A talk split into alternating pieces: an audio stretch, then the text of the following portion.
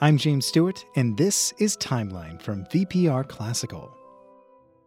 When I was in middle school, we had a class project of creating a time capsule. We took a metal box and selected pictures, books, slap bracelets, you know, important stuff to be put inside and preserved. I remember caring so much that music be included that I put together a mixtape, an old cassette filled with popular songs recorded haphazardly off the radio. I can't recall if we were supposed to return and dig up the capsule or not. For all I know, it's still buried near the back fence on the grounds of Greenwood Middle School. 13 billion miles from Earth, traveling at 38,000 miles per hour, the Voyager 1 space probe is flying through interstellar space. After it flew past Jupiter and Saturn, it exited the solar system. As long as nothing stops it, Voyager 1 will pass a nearby star in about 40,000 years. Long after the probe is out of range and out of power, it will still carry the famous Golden Record. This gold plated disc has been called a time capsule of life, the earth, and humanity, and contains greetings in 55 languages as well as examples of music, from Mozart to Chuck Berry. Perhaps this record will be found by some other spacefaring civilization in the future, and they will be able to listen to the magic flute and Johnny B. Goode.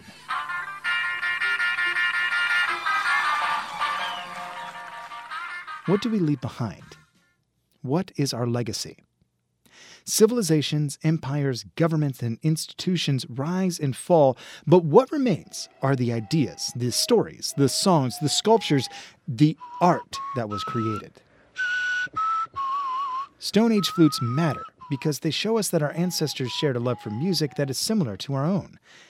Ancient songs discovered on stone tablets help preserve a long lost culture. Medieval manuscripts, notation, and publication allowed music to be shared not just across geography, but across generations. Piano rolls and audio video recording allows us to experience the artistry of performers who have left us. When all is said and done, what we leave behind is children, that's family, and art.